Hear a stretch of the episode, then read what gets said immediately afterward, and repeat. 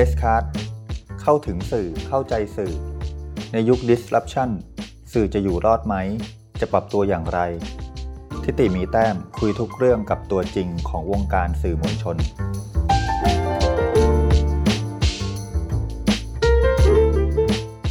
สวัสดีครับคุณผู้ฟัง วันนี้ผมอยากชวนคุณผู้ฟังมาร่วมสนทนากับโฟโต้จ o ร์นลิสต์หรือว่าช่างภาพสายข่าวนะครับ ช่างภาพสายข่าวเป็นอีกหนึ่งหมวดหนึ่งแขนง หรือว่าสาขาที่เวลาเราพูดถึงสื่อสารมวลชนเรา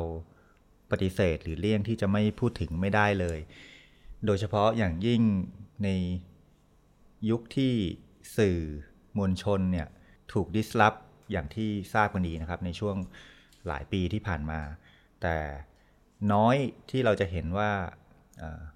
วงการช่างภาพ โดยเฉพาะช่างภาพข่าวโฟโต้จ o ร์นลิสต์เนี่ยได้รับผลกระทบอย่างไร และเอาเข้าจริงเนี่ยก็อาจจะเป็นด่านหน้าแรก ๆของของสื่อมวลชนเลยก็ว่าได้ที่ที่ได้รับผลกระทบ ที่ค่อนข้างสาหัสสาการอยู่พอสมควร เพราะว่าเอาเข้าจริงแล้วเนี่ยถ้าเราตั้งคำถามกันลึกๆว่า ภาพข่าวสำคัญอย่างไรเนี่ยคุณผู้ฟังโดยเฉพาะคนที่อ่านคอนเทนต์ออนไลน์หรืออ่านหนังสือพิมพ์มาก็อาจจะไม่ได้ตั้งคำถามแล้วใช่ไหมครับ เพราะว่าคำถามมันไปอยู่ที่คอนเทนต์ที่เป็นตัวหนังสือเสียมากกว่า วันนี้ผมอยู่กับปาล์มพนุมา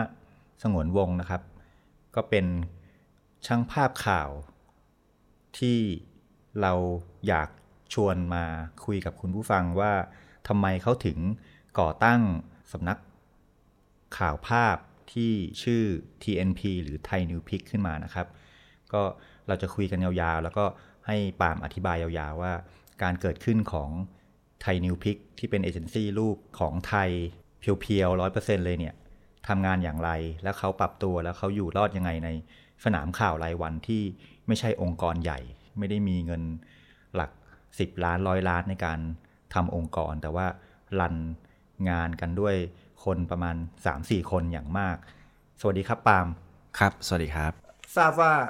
เคยทำงานเป็นช่างภาพที่มติชนเนาะเมื่อหลายสิบปีก่อน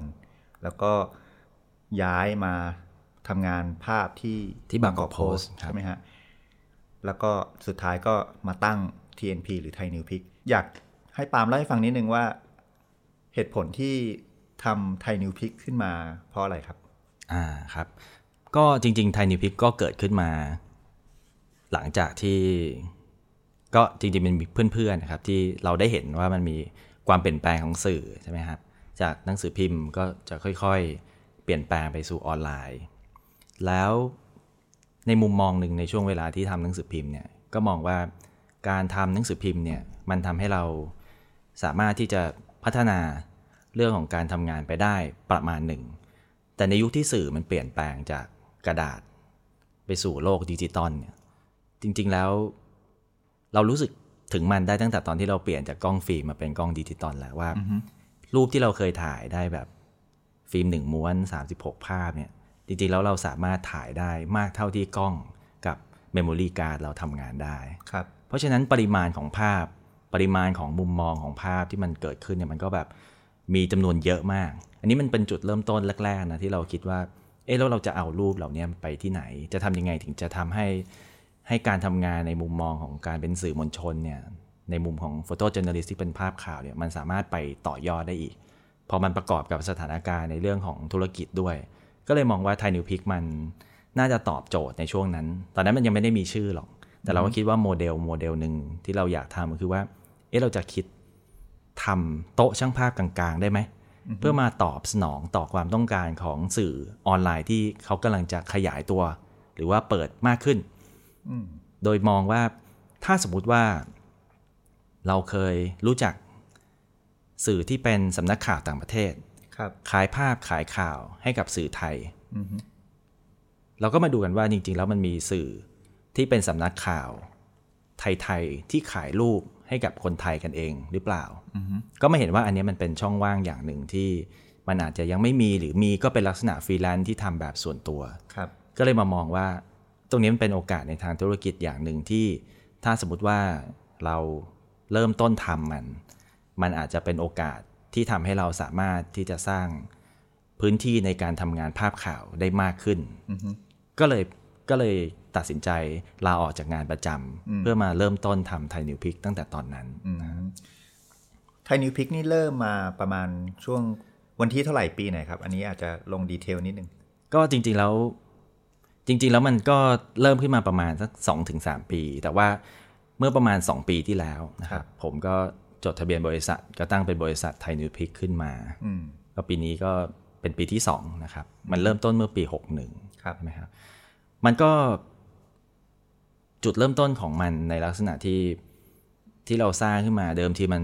มันคล้ายๆ กับว่าเรารวมรวมตัวของคนที่เป็นช่างภาพข่าวเนี่ยมาทำงานร่วมกัน แต่ช่วงแรก ๆ ผมมักจะ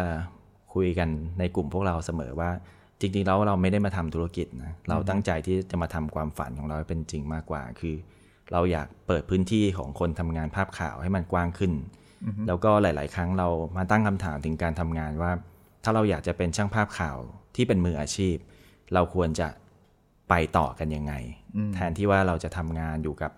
ลักษณะที่เป็นงานประจำก็ต้องยอมรับว่าต่อให้เราเป็นช่างภาพข่าว เปลี่ยนพื้นที่ในการทำงานเปลี่ยนคอนเทนต์เปลี่ยนประเด็นไปเรื่อยนะแต่ในเมื่อเรายังทำงานประจำเราก็เป็นพนักงานบริษัท เราก็จะคล้ายๆกับทำงานรูทีนไปเรื่อยมันก็เหมือนกับทำไปนานๆก็จะไม่ค่อยพัฒนา ก็รู้สึกว่าไอ้การมีพื้นที่แบบไทยนิวพิกเนี่ย มันน่าจะช่วยทำให้ความฝันของคนที่รักในอาชีพ ช่างภาพข่าวจริง ๆ เนี่ยมันไปต่อได้ก็เลยคิดว่า เริ่มต้นตั้งมันขึ้นมาให้มันเป็นลักษณะคล้าย ๆ กับเป็นสำนักข่าวภาพ แล้วก็นำเสนอมุมมองประเด็นข่าวต่างๆ โดยอาศัยภาพข่าวอย่างเดียว เราไม่มีเนื้อข่าวยาวๆ เรามีแต่ภาพบวกแคปชั่นคำบรรยายภาพประมาณนั้นอะ แล้วก็นำเสนอมันออกไปในลักษณะที่มันเป็นภาพข่าวที่เราคิดว่ามันน่าจะตอบโจทย์ ของการเล่าเรื่องประเด็นในสไตล์ของช่างภาพข่าวทั่ว ๆ ไปได้ค่ะเดียวกันก็พยายามหามุมมองใหม่ ๆ ที่มันเพิ่มเติม แล้วก็ให้มันมีลักษณะเฉพาะของความเป็น TNP เข้ามาอืมคือถ้าย้อนกลับไปเนี่ย ผมถามเชิงเปรียบเทียบนิดนึงว่า เวลาถ่ายให้องค์กรหรือหนังสือพิมพ์ที่ที่ที่มันมีมาก่อนความเป็น content ออนไลน์อะเนาะวัฒนธรรมการทำงาน photojournalist ไทยมันเป็นยังไง คือปาล์มก็ผ่านมาตั้งแต่ยุคกระดาษเนาะแล้วก็พอมาทำ Thai News Pix เนี่ยมันมันทำให้ตัวเองต้องปรับวิธีการทำงานใหม่อย่างไรไหมก็จริงๆในช่วงแรกๆก็ไม่ได้ปรับเยอะ เราก็อาศัยความรู้กับประสบการณ์ที่เราทำงานในหนังสือพิมพ์นั่นแหละมาช่วยเป็นพื้นฐานเพียงแต่ว่าเวลาที่เราทำงานหนังสือพิมพ์เนี่ยก็ต้องยอมรับว่าพื้นที่ในการนำเสนองานมันน้อยหนึ่งงานมันอาจจะ มันอาจจะลงหน้าหนึ่งได้แค่รูปเดียว แล้วก็ในหนึ่งวันมีช่างภาพจำนวนหลายคนที่ถ่ายรูป แล้วก็มีรูปจำนวนมากที่ไม่ได้ไม่ได้ถูกใช้ เพราะว่าไม่มีพื้นที่จะลงใช่ไหมฮะเพราะฉะนั้นเวลาที่เรามาคิดตอนที่เราทำไทยนิวพิกเนี่ยเราก็คิดว่า ก็ในเมื่อเรามีพื้นที่อยู่บนสื่อออนไลน์ของเราเอง มีพื้นที่อยู่บนเพจ แล้วก็แน่นอนว่าเราก็พยายามทำงานกับลูกค้าที่เป็นสื่อออนไลน์ด้วยนะครับ มันก็ทำให้เรามีความหลากหลายในเรื่องของมุมมองการทำงานมากขึ้น มันก็อาศัยว่าเดิมทีเราเคยใช้ภาพพวกนี้ลงหนังสือพิมพ์แค่รูปเดียว แล้วเราก็แตกประเด็นแตกช็อตออกไปบ้าง ก็อาจจะเป็นรูปสต็อกเป็นรูปอะไร แต่ตอนนี้มันไม่ถูกเก็บละ มันถูกเอามาใช้ได้ เพราะฉะนั้นมันท้าทายตัวเราว่าในหนึ่งงานเราจะตีโจทย์ยังไง เราเข้าใจประเด็นไหม แล้วแตกช็อตออกไปยังไง ให้มันได้รูปที่มันมีความน่าสนใจเพิ่มขึ้น เอาเทคนิค เอาวิธีการต่างๆ เข้ามานำเสนออย่างเงี้ยซึ่ง จริง ๆ แล้วมันก็ค่อยๆ เรียนรู้ไปโดยอาศัยประสบการณ์ด้วย แล้วก็สื่อดิจิตอลก็เป็นสื่อใหม่ที่สมัยก่อนเราทำหนังสือพิมพ์เนี่ยมันเป็นการสื่อสารข้างเดียวถูกไหมไม่เคยมีใครมาคอมเมนต์รูปเราหรอกยกเว้นมันเป็นรูปที่แบบ ถูกพูดถึงจริงๆใช่ไหมมันก็มันก็เป็นการทำงานฝั่งหนึ่งนำเสนอออกไป แล้วพรุ่งนี้เช้าเราก็ไปทำมันต่อไป แต่ณวันนี้คือมันเร็วแล้วมันก็มีฟีดแบ็กกลับมาได้ รูปบางรูปมันถูกพูดถึง รูปบางรูปมันไปสร้างผล ในทางบวก หรือทางลบอย่างไรก็ได้ที่กับสังคมเนี่ยเพราะนั้นการที่เราต้องระมัดระวังในการใช้ภาพก็มากขึ้นอย่างเดียวกันการหามุมมองใหม่ ๆ การสร้างเรียกว่าวิธีการนำเสนอใหม่ ๆ อันนี้ก็เป็นเรื่องที่ท้าทายที่ต้องทำทุกวัน แล้วก็เนื่องจากสื่อออนไลน์มันมีการแข่งขันที่สูง Thai News Pix ต้องการที่จะสร้างตัวตนขึ้นมาให้มันมีความโดดเด่นในเรื่องภาพใช่ไหมครับ เพราะฉะนั้น เรื่องนี้มันก็เลยเป็นสิ่งที่มันเป็นความจำเป็นที่เราต้องค่อยๆ ปรับตัวพัฒนา skill ของเรา ปรับมุมมองใหม่ ๆ ให้มันสอดคล้องกับโลกที่มันเปลี่ยนไป ขณะเดียวกันก็อยู่ในลายที่ เรียกว่าก็มีก็มีการแข่งขันอยู่ในในในเรื่องของการแสวงหามุมภาพใหม่ ๆ ที่มันดูน่าตื่นตาตื่นใจมากขึ้น หรือแม้แต่การสร้างคอนเทนต์ใหม่ ๆ ที่เราคิดว่าบางครั้งก็ต้องพิสูจน์กันว่า ในเมื่อเราจะเป็นมืออาชีพ เราก็ต้องทำงานให้เหมือนกับมืออาชีพจริง ๆ อย่างเงี้ยฮะคือคือแปลว่าถ้าถ้าในยุคกระดาษยังเรืองอำนาจอยู่เนี่ย ช่างภาพข่าวเนี่ยถ้าไม่รู้เลยว่าใครดูงานเราบ้างใช่ไหมแล้วก็คืออย่างน้อยเราไม่รู้ feedback แน่ๆ อาจจะเป็นใช่ feedback ใช่จากบรรณาธิการ หรือว่าหัวหน้าช่างภาพเท่านั้นเองใช่ไหมถูกถูกแล้วก็อิสระในการเลือกภาพก็เกี่ยว เพราะว่าหนังสือพิมพ์ส่วนใหญ่ ก็กองบรรณาธิการก็ก็จะมี step หลายขั้นใช่ไหมมันอาจจะเป็น บรรณาธิการเป็นคนเลือกภาพหรือบกข่าวหน้าหนึ่งอย่างเงี้ย ซึ่งหมายความว่ามันก็จะถูกเลือกโดยคนที่เป็นนักข่าวเป็นส่วนใหญ่ใช่ไหมครับ วิธีการนำเสนอส่วนหนึ่งก็อาจจะไปยึดโยงอยู่กับประเด็นเป็นหลัก ขณะที่ตัวช่างภาพเวลาที่นำเสนอบางครั้ง รูปบางรูปอาจจะไม่ถึงขนาดที่เป็นรูปข่าวแบบใบเดียวจบอะไรอย่างเงี้ย แต่พอประกอบกันแล้วแบบ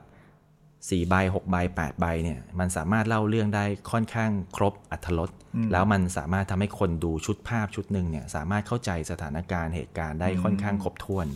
ซึ่งอันนี้มันเป็นโอกาสของการนำเสนอบนสื่อออนไลน์ ซึ่งผมคิดว่าอันเนี้ยมันดี แล้วก็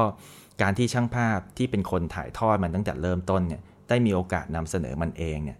มันก็มันก็ทำให้มันมีความชัดเจนขึ้น แล้วก็ในเชิงของสกิลมันก็เหมือนกับว่า เราไม่ได้ทำงานเพื่อส่งต่อให้ใครก็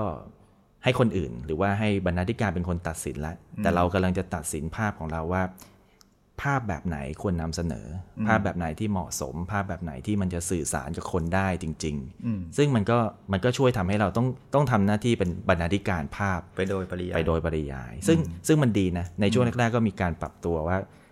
อะไรเราจะตั้งหลักยังไงว่าจะนำเสนอรูปแบบไหนรูปแบบไหนถึงจะดีอะไรอย่างเงี้ย มันก็มีการเรียนรู้กันไป หมายความว่ามันก็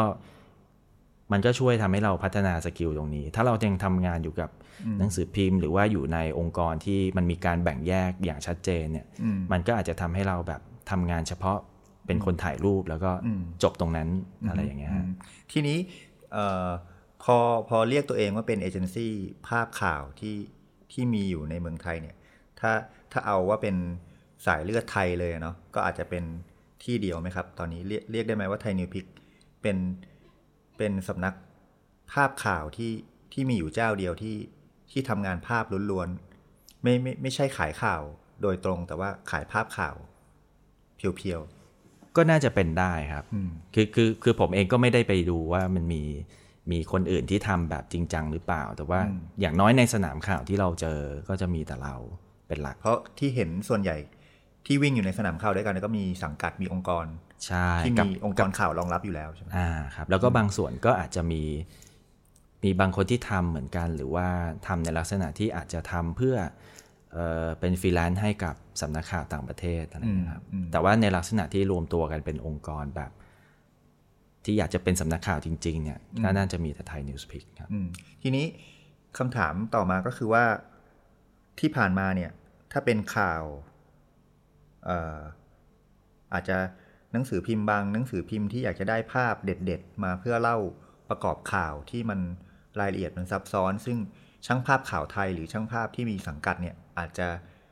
ถ่ายไม่ทันหรือไม่ได้ถ่าย หรือถ่ายมาไม่ดีพอเนี่ยบรรณาธิการอาจจะอยากไปเปิดคลังรูปของ AP FP Reuters หรือ Getty Image เนี่ย คือคือวัฒนธรรมเมื่อก่อนเป็นอย่างนั้นเนาะก็คือพวกเอเจนซี่รูปพวกเนี้ยเขามีช่างภาพมืออาชีพที่เป็นฝรั่งวิ่งอยู่ในไทยวิ่งอยู่ใน Southeast Asia หรือว่าในโลกก็ตามเนี่ย แล้วแล้ว Thai News Pix อยู่ดีแทรกขึ้นมาเนี่ย เราเราเรียนรู้อะไรเราเราหาที่อยู่ที่ยืนยังไงกับ กับวัฒนธรรมเดิมแบบนั้น ถ้าสู้กับพวกโปรเฟชชั่น a ลที่เขาทำมาหลายสิบปียี่สิบสามสิบสี่สิบปีเนี่ยถ้า Thai News Pix ขึ้นมาสองปีแล้ว เจอความยากพวกนี้ยังไงครับ ก็จริง ๆ ในมุมมองเราเหมือนกับว่า TNP มันคล้าย ๆกับ ถ้าพูดในในในเชิงธุรกิจเราก็ถือว่าเป็นน้องใหม่ แล้วก็เป็นน้องใหม่แบบสายเลือดไทยที่ไม่ได้มีทุนรอนอะไรมาก เวลาที่เรามองในมุมธุรกิจอันนี้ผมเองตั้งโจทย์ไว้ตั้งแต่แรกว่า เราอยากเป็น partner กับทุกคนอืมการเป็น partner ไม่ได้หมายความว่าเราจะแข่งกับเขาไม่ได้ถูกไหมอือฮึเราอาจจะถ่ายรูปในบางสถานการณ์ที่เขาไม่มีอืม หรือว่าเราอาจจะถ่ายรูปในเหตุการณ์เดียวกัน แต่เราอาจจะมีมุมมองที่ดีกว่าก็ได้อืมอันนั้นคือการแข่งขันในเรื่องของการทำงานอืมแต่สิ่งที่เราพยายามจะเป็นก็คือเป็น partner กับทุกคนหมายความว่า เวลาที่คุณไม่มีรูป เวลาที่คุณขาดบางอย่างไป คิดว่า Thai News Pix มันสามารถตอบโจทย์ได้ อันนี้ก็จะเป็นโอกาสทางธุรกิจอืมในเรื่องของการแข่งขันมันก็เป็นเรื่องธรรมดาที่ ที่มันจะเกิดขึ้นอยู่ในทุกๆ วงการ ก็เหมือนกับสื่อที่มันมีหลายหลาย ๆสำนักก็ต้องมีการแข่งขันกันแต่ว่า ในสนามของการทำงานมันก็คือเพื่อนกัน เราก็อาศัยว่าตรงนี้มันก็จะมีช่องว่าง connection ต่างๆ ที่เรามีเราก็พยายามทำงาน หรือในบางงานที่เราไปงานเราก็แจ้งให้กับสำนักข่าวอื่น ๆ บ้างที่ที่เคยเป็นลูกค้าเรา ว่าครับเอ้ยเรามีงานตรงนี้นะ เรากำลังจะส่งคนไปอืมแล้วก็ถ้าเป็นไปได้เราก็จะพยายามสนับสนุน ในส่วนของภาพตรงนั้นให้เขาด้วยอะไรเงี้ยมันก็มันก็เป็นเงื่อนไขอย่างหนึ่งที่ที่รู้สึกว่าในมุมของการแข่งขัน มันก็มีความเป็นเพื่อนอืมมีความสัมพันธ์ในแบบเอื้อประโยชน์ในทางธุรกิจกันได้อืมผมก็คิดว่าในลักษณะเนี้ยมันเลยทำให้ให้เรารู้สึกว่าเราไม่ได้มีศัตรูในทางธุรกิจ แต่ว่าเราพยายามหาเพื่อนในทางธุรกิจ แล้วก็ทำงานร่วมกันอืมเพราะฉะนั้นไม่ว่าจะเป็นสำนักข่าวต่างประเทศหรือสำนักข่าวในไทยอะอืมถ้าสมมติว่าติดต่อเพื่อจะมาซื้อ ซื้อภาพไทยดิวพิกเราก็ยินดีทั้งหมดอืมแล้วก็แม้แต่ว่าจะเป็นลักษณะของงานแบบเป็น assignment อย่างเงี้ย เราก็ทำเหมือนกัน เพราะฉะนั้นมันเลยเหมือนกับว่า การที่เราไม่มีสังกัดในลักษณะที่เป็นสื่อใหญ่ หรือว่าเราไม่ได้เป็นหัวที่มันต้องเป็นคู่แข่งกับใครเนี่ยอืมในมุมหนึ่งมันก็มันก็มีโอกาสที่มันตามมาสำหรับการทำงานด้วยฮะอืมอืมทีนี้เอ่ออยากจะถาม รายละเอียดนิดนึงนะครับ คือคุณผู้ฟังก็อาจจะสงสัยว่า เอ๊แล้วแล้วภาพ Thai News Pix ที่นอกจากปรากฏอยู่บนเพจของ Thai News Pix เองเนี่ย มันไปปรากฏอยู่ที่ไหนบ้าง แล้วมันมันมันหล่อเลี้ยงคนทำงานได้จริงไหมช่างภาพเอ่อต้องซื้อข้าวกินนะนะ ต้องเดินทางมีค่าใช้จ่ายเนี่ยมันมันมันอยู่รอดได้จริงไหม อันนี้ก็เป็นคอนเซปต์ของรายการเพ c แค t เราด้วยนะครับ ว่าสื่อจะอยู่รอดอย่างไรจะปรับตัวอย่างไรเนี่ยไทยนิวพิก อยู่อยู่รอดยังไงครับ ใน 2 ปีที่ผ่านมา มันมันมัน cover ได้จริงหรือยังหรือว่าเราต้องทำอะไรเพิ่มอีกไหมอืมอืมก็จริง ๆ แล้วเราก็มีลูกค้านะก็ก็อย่างถ้าถ้าเป็นคนที่ติดตามในพิกอาจจะรู้ว่าอะเราก็มีลูกค้าเป็นสำนักข่าว Workpoint ออนไลน์หรือว่าเป็น BBC ไทยนะครับ แต่ว่าส่วนหนึ่งก็คือเราก็ขายให้กับลูกค้า รายอื่นด้วยนะครับ ก็มีเอเจนซี่ต่างประเทศบ้าง แล้วก็ สื่อที่เป็นสื่อไทยก็มีสื่อออนไลน์ที่เป็นสื่อไทย เพียงแต่ว่าปริมาณของการการขายรูปเนี่ยมันก็ไม่ได้มากเท่าไหร่นะครับ แล้วก็จริง ๆ แล้วตั้งแต่เริ่มต้นเรามีความตั้งใจว่า Thai News Pix มันควรจะเกิดขึ้นมาจากการที่เราเอาเอาความฝันของเรามาเริ่มต้นทำซะก่อนอืมหมายความว่าในเมื่อเราไม่มีในทุนนะครับสิ่งที่มันทำได้ก็คือเราต้องใช้แรงของเราเป็นทุนอืมแต่การใช้แรงเป็นทุนมันอาศัย ความเข้มแข็งของตัวเองค่อนข้างสูงหมายความว่าในวันที่คุณอาจจะไม่มีเงินในกระเป๋าอืมแล้วคุณต้องออกไปถ่ายรูปเนี่ยอืมถ้าคุณตั้งคำถามกับเรื่องปากท้องเนี่ยอืมคุณไม่มีทางออกไปถ่ายงานแน่ เพราะคุณต้องเสียค่ารถเสียค่าใช้จ่ายอืมอืมแต่เราผ่านตรงจุดนั้นมาด้วยเหตุที่ว่า ทุกคนก็เข้าใจตรงกันว่า เรากำลังจะทำอะไรขึ้นมา เราอยากจะสร้างมันขึ้นมาให้มันเป็นสำนักข่าว เราอยากจะสร้างมันขึ้นมาให้มันเป็นพื้นที่หนึ่งที่ช่างภาพมีที่ยืนครับ เพราะฉะนั้นมันเลยเหมือนกับว่า จะเรียกว่ามันเป็นอุดมการณ์ในการสร้างไทยนิพิกก็ได้ว่า ต่อให้เรามีลูกค้าไม่มาก ต่อให้รายได้ที่ผ่านมา จนถึงวันเนี้ยอืมมันไม่พอเลยอืมเราก็ยังรู้สึกว่าเราก็ยังรู้สึกว่าเข้มแข็งที่จะที่จะเดินต่ออแต่ถามว่าเราอยู่ได้ไงก็เพราะว่า อยู่ได้ในลักษณะที่ว่าส่วนหนึ่งเราได้ได้เงินจากลูกค้าที่ผ่านจาก Thai News Pix ครับแต่อีกส่วนหนึ่งคือเราก็ ทำงานในฐานะที่เป็นฟรีแลนซ์นะครับทั้งงานภาพนิ่งงานวิดีโออนะครับให้กับสื่ออื่นๆ แล้วก็ให้กับองค์กรอื่น ๆ ด้วยทั้งไทยและต่างประเทศครับด้วยเหตุผลที่ว่ามันสามารถทำให้เรามีรายได้ แล้วเอารายได้ที่เราได้ส่วนตัวนี่แหละ มาต่อยอดไทยนิวพิกขึ้นมาอืมนี่ถ้าย้อนกลับมาก็จะเห็นว่าเราเริ่มจากศูนย์ครับพอมาถึงต้นมาถึงตอนเนี้ยมันอาจจะยังไม่ แข็งแรงมากพอ แต่ผมก็คิดว่าทุกคนก็เริ่มนิ่งอยู่กับการทำงานแบบเนี้ยทั้งที่เราก็มีเป้าหมายนะว่า ถ้าวันหนึ่งมันมันเติบโตได้มากกว่านี้ มีลูกค้ามากกว่านี้ เราก็อยากจะพพัฒนาหรือขยายมันขึ้นไปนะครับแล้วก็ในช่วงแรกๆจริงๆเรามีช่างภาพประจำอยู่แค่สองคนเองอืมแล้วก็ปีนี้เราก็มีช่างภาพมาเพิ่มอีกคนหนึ่งก็ช่วยเสริมทีมทำให้เรามีมุมมองภาพที่มันหลากหลายขึ้นครับแล้วก็มีปริมาณภาพเยอะขึ้นอือฮึซึ่งแน่นอนเราก็คาดหวังว่ามันก็ จะทำให้เรามีผลงานมากขึ้น แล้วก็มีลูกค้ามากขึ้นอืมมันก็จะมาตอบตอบโจทย์ว่าในเมื่อเราสร้างมันขึ้นมาประมาณนี้ มีคนรู้จักมากขึ้นใช่ไหมครับ เราก็พยายามจะขยายงานด้วยการ มีผลงานแล้วก็จริงๆ แล้วก็จะมีอีกหลายอย่างที่มันเป็น product ที่เราอยากจะทำด้วย เพราะว่าหลาย ๆ ครั้งเราทำงานให้กับคนอื่นในฐานะที่เป็นฟรีแลนซ์เนี่ยอืมมันก็อาจจะมันก็อาจจะต้องใช้ skill อย่างอื่น อย่างเช่น ตอนนี้ Thai News Pix ทำ ภาพนิ่งเป็นหลักถูกไหมครับในในบรรดาลูกค้าที่เรามี แต่จริงๆแล้วเราสามารถทำงานวิดีโอได้อืมซึ่งงานวิดีโอก็มี benefit ของมันเหมือนกันครับมันก็สามารถที่จะสร้างรายได้กลับขึ้นมาให้กับกับบริษัท เพราะฉะนั้นมันก็เหมือนกับเราก็พยายามที่จะนำเสนองานพวกนี้ให้กับลูกค้าใหม่อืมๆก็เป็นการสร้างโอกาสที่ต่อให้วันนี้ยังติดลบอยู่ ผมก็คิดว่าทุกคนก็พร้อมที่จะอืมหาโอกาสใหม่ ๆ แล้วก็พยายามใช้โอกาสตรงเนี้ยในการ เพิ่มรายได้ให้กับบริษัทคือน่าสนใจนะครับตะกี้ที่ปาล์มบอกว่าพยายามหาที่ยืนที่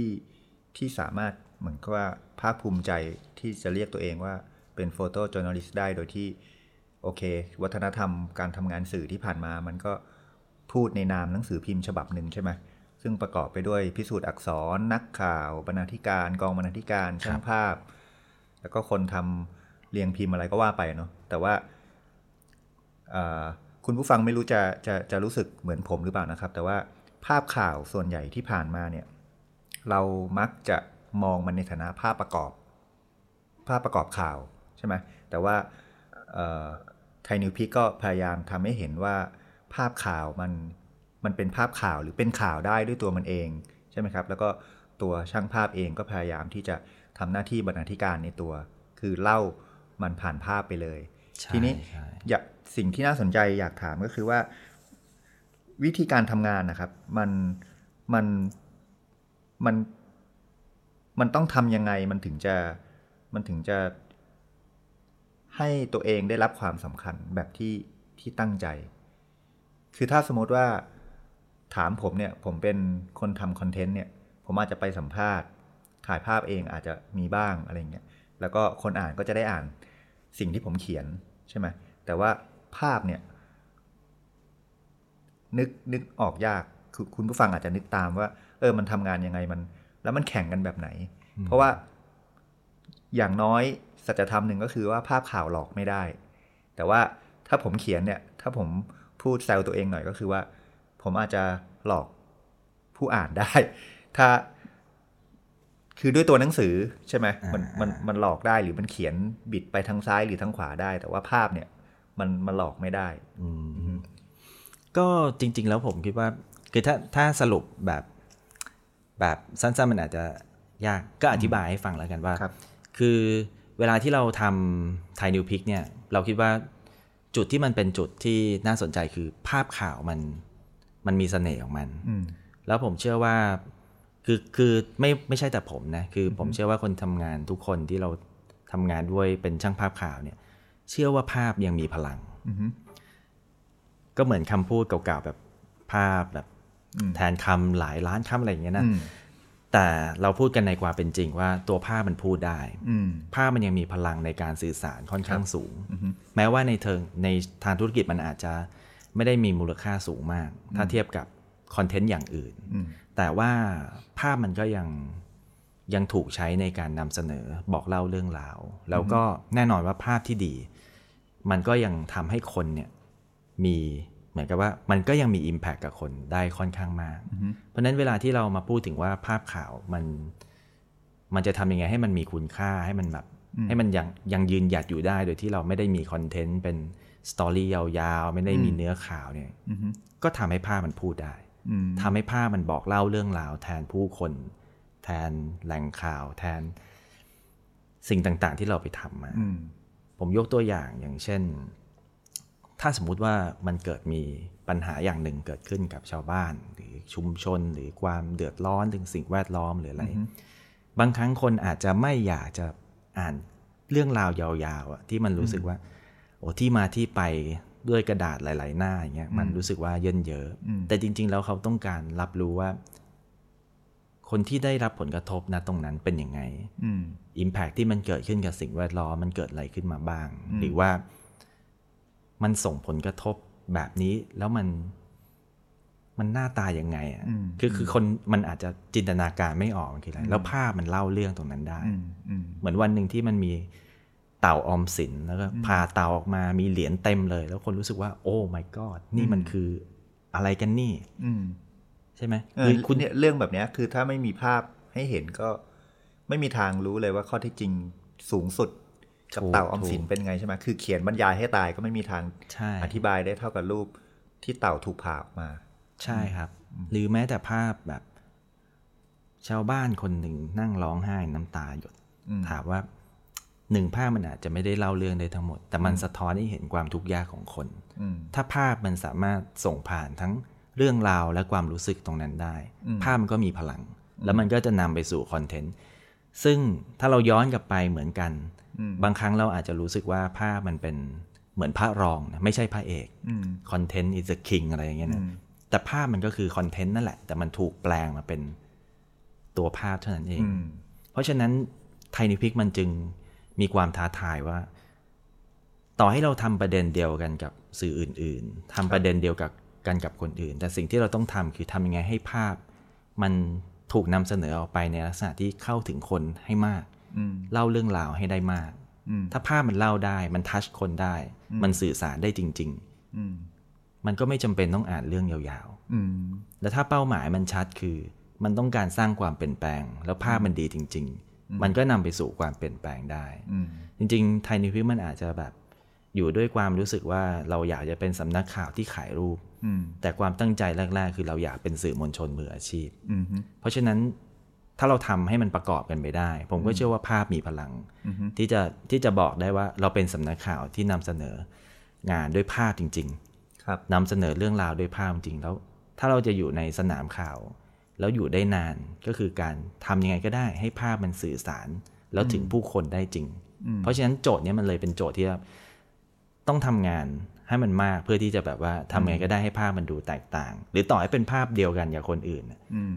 วิธีการนำเสนอก็อาจจะแตกต่าง ซึ่งอันนี้มันก็เป็นส่วนหนึ่งที่พยายามทำมา แล้วก็กำลังจะปรับต่อไป เพื่อให้มันสามารถทำได้จริงครับอืมคือคืออาจจะสังเกตได้จากเอ่อการการเสพภาพหรือเสพคอนเทนต์ในสื่อดิจิทัลตอนนี้อะเนาะว่าอย่างน้อยเนี่ยใน สิบปีที่แล้วเนี่ยเราอาจจะเห็นรูปข่าวรูปหนึ่งลงบนหน้าหนึ่งหนังสือพิมพ์ แล้วดูพาดหัว ถ้ามันดึงดูดมากพอก็เข้าไปอ่านเนื้อในใช่ไหมใช่แต่ตอนนี้คือเราเห็นว่ารูปข่าวเนี่ยมันไม่ได้แค่รูปเดียวแล้วในในสื่อออนไลน์ โดยเฉพาะในไทยนิวพิกเองเนี่ยก็เห็นว่าตอนหนึ่งเรื่องเนี่ยมันมีรูปมากกว่า 3 4 รูป บางทีก็เป็น 6 7 8 9 0 รูปเลย ใช่ คือไอ้เทรนด์แบบนี้มันมันเกิดขึ้นเพราะอะไรครับ ก็ผมคิดว่ามันก็เป็นเรื่องแบบ คือมันมันเคยมีการค่อยๆ ปรับเปลี่ยนมานะ เหมือนกับว่าเรื่องของ storytelling เรื่องของการใช้ภาพแนวแบบ documentary มาเล่าข่าวอืมหรือว่าเป็นโฟโต้สตอรี่อย่างเงี้ยอืมเพื่อให้คนมันสามารถที่จะนำเสนอเอ่อคือให้นำเสนอให้กับคนได้มากใช่ไหมครับอืมแต่ผมคิดว่ามันเปลี่ยนไปเพราะว่าพื้นที่ในการนำเสนอมันเปลี่ยนไปแพลตฟอร์มมันเปลี่ยนอืมพอแพลตฟอร์มมันเปลี่ยน มันก็มีช่องทางมีโอกาสมากขึ้น ก็เหมือนหนังสือพิมพ์ หนึ่งข่าวอาจจะถูกใช้ได้แค่หนึ่งใบ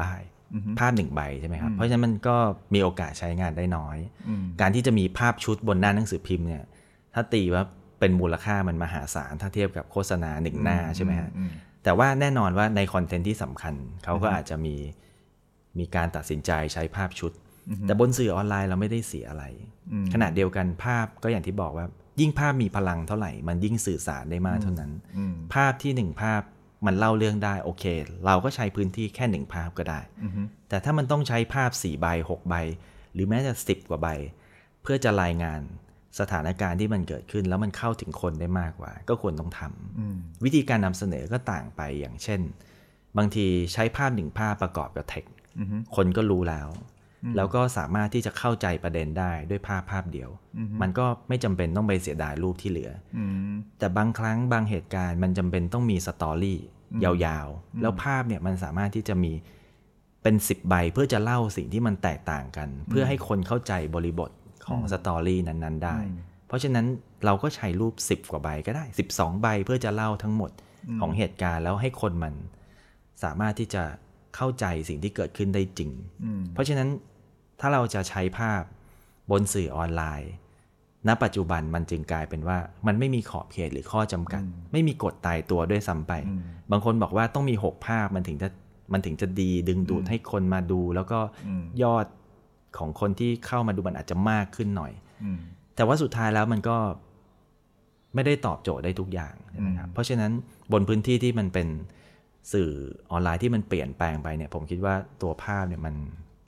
สามารถที่จะขยับปรับเปลี่ยนเปลี่ยนแปลงได้ วิธีการเล่าเรื่องก็เปลี่ยนไป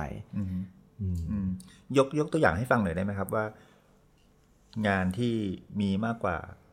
สามสี่รูปที่ลงในไทนิวพิกเนี่ยเพื่อที่จะเล่าให้มันให้มันเป็นเรื่องโดยตัวมันเอง ให้เรื่องมันกลมให้มันเห็นหลายมิติเนี่ย มีมีเรื่องไหนที่ Thai News Pix ทำแล้ว แล้วมันมันฟังก์ชันกับการทำงานภาพข่าวเป็น storytellingอืม จริงๆก็นึกยาก เพราะว่ามันก็ทำอยู่ทุกวัน เพราะว่าส่วนใหญ่เราก็ใช้รูปหลายใบใช่ไหมครับผมคิดว่าวิธีการเล่าเรื่องที่มันมีความหลากหลาย พวกนี้มันก็เกิดขึ้นได้หลายแบบนะ เอาเป็นว่าถ้าถ้ามองในมุมการทำงานคือ ในหนึ่งเหตุการณ์บางทีอย่างเช่นเหตุการณ์ที่โคราชที่ผ่านมาเรื่องกาดยิงเนี่ยมันก็จะมีรูปภาพที่ค่อนข้างหลากหลายก็จะมีบริบทบางอันที่เราเล่าด้วยภาพ ที่มันมีปริมาณเยอะอย่างเช่น ในเรื่องของการที่เจ้าหน้าที่เข้าไปช่วยตัวประกันที่หรือว่าเป็นประชาชนที่ติดอยู่ในห้างใช่ไหมครับ อันนี้เราก็จะใช้รูปที่หลากหลายหน่อย เพื่อให้เห็นมุมมองต่างๆ เห็นอารมณ์เห็นปฏิบัติการของเจ้าหน้าที่บางส่วนที่พอจะเผยแพร่ได้ เพื่อให้คนได้เห็นว่าในสถานการณ์นั้นเป็นยังไงโลเคชันเป็นยังไงบ้าง วิธีการเข้าไปช่วยเหลือเป็นยังไงบ้าง แล้วก็คนที่ออกมาเขาปลอดภัยแล้วนะ เราต้องใช้ใช้รูปหลายใบเพื่อให้มันเห็นภาพรวมใช่ไหมฮะอันนั้นก็ก็คือส่วนหนึ่งที่เล่าลำดับเหตุการณ์ก็อาจจะไม่ได้เป็น storytelling อะไรแต่ว่ามันทำให้คนได้เห็นภาพที่มันปะติดปะต่อกัน แล้วรู้ว่าสถานการณ์ตรงนั้น ใครอยู่ที่ไหนอะไรยังไง เหตุการณ์เกิดขึ้นยังไง คนปลอดภัยไหมเจ้าหน้าที่ทำงานยังไง แล้วภาพรวมของสถานที่คืออะไร คนที่ไม่ได้ไปอยู่ตรงนั้น ก็เหมือนกับอยู่ในที่เกิดเหตุ แล้วสามารถที่จะรับรู้ได้ว่าเกิดอะไรขึ้น บางภาพเราใช้ภาพเดียว อย่างเช่น ในภาพวันที่สองเราใช้รูปเจ้าหน้าที่ตำรวจ หน่วยเฉพาะกิจกอดกัน เราใช้รูปนั้นรูปเดียวเพื่อพูดถึงความสูญเสียที่เกิดขึ้นกับเจ้าหน้าที่เน้นอารมณ์ความรู้สึกถามว่าเรามีรูปที่แบบเจ้าหน้าที่อาจจะร้องห่มร้องไห้ หรือว่ามีรูปที่มันเป็นความสูญเสียที่มันรู้สึกว่ารุนแรงทางอารมณ์ก็มีเหมือนกัน เพียงแต่ว่าเราสึกว่า ถ้าเราจะถ่ายทอดมุมมองด้านบวก แล้วทำให้คนดูภาพแล้วรู้สึกว่าเข้าใจสถานการณ์ เข้าใจอารมณ์ร่วมของคนที่ต้องสูญเสียมันก็อาจจะใช้แค่ใบเดียวที่ตึงอารมณ์ของคนได้ เพื่อสะท้อนให้เห็นบริบทของเหตุการณ์ที่เกิดขึ้นว่า เหตุการณ์มันจบแล้วนะ แต่ความสูญเสียเนี่ยมันก็นำมาสู่ความโศกเศร้าอย่างไรบ้าง มันคือความเสียสละของคนคนหนึ่งหรือของทีมงานเจ้าหน้าที่หรืออะไรอย่างเงี้ย หรือแม้แต่ชาวบ้านที่ต้อง ตกเป็นเหยื่อของเหตุการณ์อย่างเงี้ยซึ่งบางทีรูปรูปเดียวที่สื่ออารมณ์ได้ก็ก็พอแล้วไม่จำเป็นต้องมีภาพชุดของคนเหล่านั้นก็ได้เงี้ยนะก็เป็นตัวอย่างหนึ่งซึ่งซึ่งพวกนี้มันก็เป็นเรื่องที่บางครั้งเราก็คุยกัน เพราะว่าในวิธีการทำงานก็คือว่าในแต่ละคอนเทนต์ในแต่ละเหตุการณ์ บางครั้งก็อาศัยว่าในในทีม TNP เราก็จะคุยกันว่าเฮ้ยวิธีการเล่าเรื่องถ้าเป็นสถานการณ์นี้ ใช้หลายใบน่าจะดีกว่า ให้ลงเป็นแกลเลอรี่เป็น photo gallery เลยเพื่อให้คนได้เห็น บางคนแค่อยากมาดูรูป อยากมาซึมซับเขาเรียกว่า ให้ใกล้ชิดกับกับเหตุการณ์ ขณะที่บางคนต้องการรู้คอนเทนต์ข่าว บางครั้งเรามีข้อมูลเราก็อาจจะลงหนึ่งภาพ แล้วก็มีดีเทลเข้าไป เพื่อช่วยให้คนเหล่านี้เขาได้เห็นภาพแล้วก็ได้รู้ข้อมูลด้วยที่บางรูปไม่จำเป็นต้องพูดอะไรมาก ภาพใบเดียวสื่อสารได้ ก็จบแค่ภาพใบเดียวก็ได้ คือคือพอเล่าอย่างนี้แล้วมันทำให้เห็นวิธีการคิดแบบบรรณาธิการเลยเนาะแม้ว่าจะไม่ได้เขียนอะไรเหมือนที่เคยหนังสือพิมพ์ทำกันมาแต่ว่าก็คือเล่ามันด้วยภาพนั่นแหละ แต่ว่าเอ่อคุณผู้ฟังอาจจะอาจจะไม่เคยได้ยินวิธีการทำงานของคนที่เป็นโฟโต้จ o ร์น a ลิสต์นะครับว่าว่าเบื้องหลังมันมีวิธีคิดของการเผยแพร่อยู่ว่าตั้งใจแบบ รูปเดียวเพื่ออะไรตั้งใจแบบรูปชุดเพื่ออะไรครับใช่ไหมอืมทีนี้ทีนี้พอทำไปอย่างนี้ไปเรื่อยๆอะแล้วมันมันมันเห็นอะไรกับกับเอ่อกับคนที่ดูงานเรา มันมันเห็นเห็นการเปลี่ยนแปลงไปยังไงบ้างอืมอ่าอันนี้นะอันนี้น่าสนใจอยากถามนิดนึง เพราะว่าก็ก็จะได้เห็น จะได้เห็น feedback ด้วยว่าคนอ่านที่เสพข่าวเขาเขาเปลี่ยนไปยังไง เขาเติบโตไปตาม Thai News Pix ที่มีวิธีคิดต่อการทำงานภาพข่าวแบบนี้ยังไง อืม จริง ๆ ในช่วงแรก ๆ ที่ทำ Thai News Pix บนเพจ มันก็ค่อนข้างเงียบนะ ก็จะเป็นเหมือนกับเราก็สื่อสารไป เราก็ดู feedback จากการดูยอดไลค์ยอดแชร์อะไรแบบเนี้ยนะครับ แต่ว่าในระยะหลังก็เริ่มมีเรื่องของคอมเมนต์บ้าง มีเรื่องของการ ติดต่อแบบ inbox มาส่วนตัวมาคุยบ้าง แล้วก็บางคนก็ช่วยนำเสนอประเด็นก็มีเหมือนกัน ซึ่งอันนี้มันก็เป็นส่วนหนึ่งที่ทำให้เราค่อยๆ เรียนรู้จากคอนเทนต์ที่นำเสนอไปว่าอืมมันมีความน่าสนใจยังไงบ้าง หรือว่ามีคนสนใจยังไง แล้วเขามีมุมมองยังไงต่อ TNP เวลาที่เราทำงานเราก็จะเอาไอ้ความคิดเห็นอย่างเนี้ยก็เอามาใช้ในการทำงานด้วยเป็นเป็นส่วนหนึ่งนะนอกจากส่วนที่เราพยายามที่จะ ทำเอง แต่ว่าสิ่งหนึ่งที่มันน่าสนใจมากขึ้นก็คือว่าเราเริ่มมาคุยกันว่า คือการนำเสนอข่าวหรือว่านำเสนอภาพข่าวลงบนเพจไทยนิวพิกเนี่ย การที่มันมีคนมากดไลค์เยอะๆ มีคน Follow มากๆ มันทำให้เรายิ่งต้องวางสถานะของตัวเราอย่าง เป็นมืออาชีพมากขึ้น คือการรับผิดชอบต่อสังคม การรับผิดชอบต่อคนที่เป็นผู้อ่าน มันก็ยิ่งมากขึ้นอย่างเงี้ยครับ แม้แต่เรื่องของตัวภาพมันก็มีส่วนนะ คือคือตัวภาพมันก็เหมือนกับ จริง ๆ มันก็เล่าความจริงนะแต่ว่าในความจริงบางอย่างท่ามกลางผู้คนที่หลากหลายอืมคือเวลาที่เราทำเพจข่าวเนี่ยเราจะรู้ว่าคนจะมีอืมมีหลากหลายความคิดอะมีถ้าสังคมมันถูกแบ่งเป็นหลายฝั่ง ก็จะมีคนที่ ชอบฝั่งนี้ไม่ชอบฝั่งนั้น หรือว่าความคิดเห็นที่แตกต่างมันก็จะถูกแชร์กัน เพราะฉะนั้นเรื่องพวกนี้มันก็เป็นเรื่องที่ต้องระมัดระวังแล้วก็ต้องสำรวจตัวเองเสมอว่าเวลาที่เราจะลงภาพข่าว จะนำเสนองานอยู่บนเพจไทยนิวพิกก็ต้องพยายามทำยังไงก็ได้ ให้มันไม่ไปสร้างความแตกแยกไม่นำเสนอข้อมูลที่เราไม่ได้เช็คก่อนหรือออะไรแบบเนี้ยก็พยายามทำทั้งตัวภาพและคอนเทนต์ให้มันให้มันตรงแล้วก็จริงมากที่สุด จริงมากที่สุดนี่หมายความว่ารูปมันจริงอยู่แล้ว เพียงแต่ว่าก็จุดอ่อนของช่างภาพอย่างหนึ่งก็คือว่าเราถ่ายรูปไปโดยที่เราอาจจะหูไม่ได้ฟัง เพราะฉะนั้นการทำคอนเทนต์เนี่ยมันอาจจะแบบไม่ได้เป็นคอนเทนต์ที่เราแบบรู้มาแบบเคลียร์ร้อยเปอร์เซ็นต์เราก็ต้องอาศัยว่าหลังจากนั้นก็ต้องไปนั่งตามดูบทสัมภาษณ์ หรือว่าดูจากเช็คจากข่าวอื่น ๆ เพื่อให้มันได้บริบทที่มันครบถ้วนสมบูรณ์จริง ๆ เพราะฉะนั้นเรื่องพวกนี้มันก็เลยเป็นเรื่องที่สำคัญต้องเช็คข่าวก่อน พยายามไม่มีความผิดพลาดน้อยที่สุดนะครับ แต่สิ่งสำคัญก็คือเนี่ยแหละก็คือสะท้อนความเป็นมืออาชีพของเราว่า ในเมื่อเรายังทำงานสื่อเราอยากเป็นมืออาชีพด้านข่าว แม้ว่าเราจะนำเสนอตัวภาพ ซึ่งภาพมันเล่าเรื่องได้ส่วนหนึ่ง แต่ที่เหลือก็คือว่าความรับผิดชอบที่เราต้องมีต่อสังคม ต่อคนที่ดูเพจเรา หรือแม้แต่คนที่เป็นแหล่งข่าวว่า ลงไปแล้วทำไงให้เขาไม่ได้รับผลกระทบ หรืออะไรแบบเนี้ยก็ก็เป็นสิ่งที่ค่อยๆ เริ่มต้นขึ้นมา แล้วก็ตระหนักอยู่เสมอว่า เรื่องนี้เป็นสิ่งสำคัญอืมอืมคือเท่าที่ฟังมาเนี่ยนอกจากพยายามที่จะยืนระยะให้ได้ ตั้งแต่เริ่มต้นมาในช่วงสองปีที่ผ่านมาเนาะแล้วก็ความพยายามที่จะให้เป็นสื่อมืออาชีพให้ได้เนี่ย ก็ก็ถือว่ามีความยากพอสมควรใช่ไหม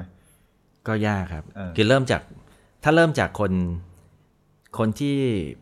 คือถ้าเราเริ่มต้นมันเหมือนกับ เริ่มต้นจากคนที่ไม่มีใครรู้จักอือฮึจนกลายเป็นเริ่มมีคนรู้จัก แล้ว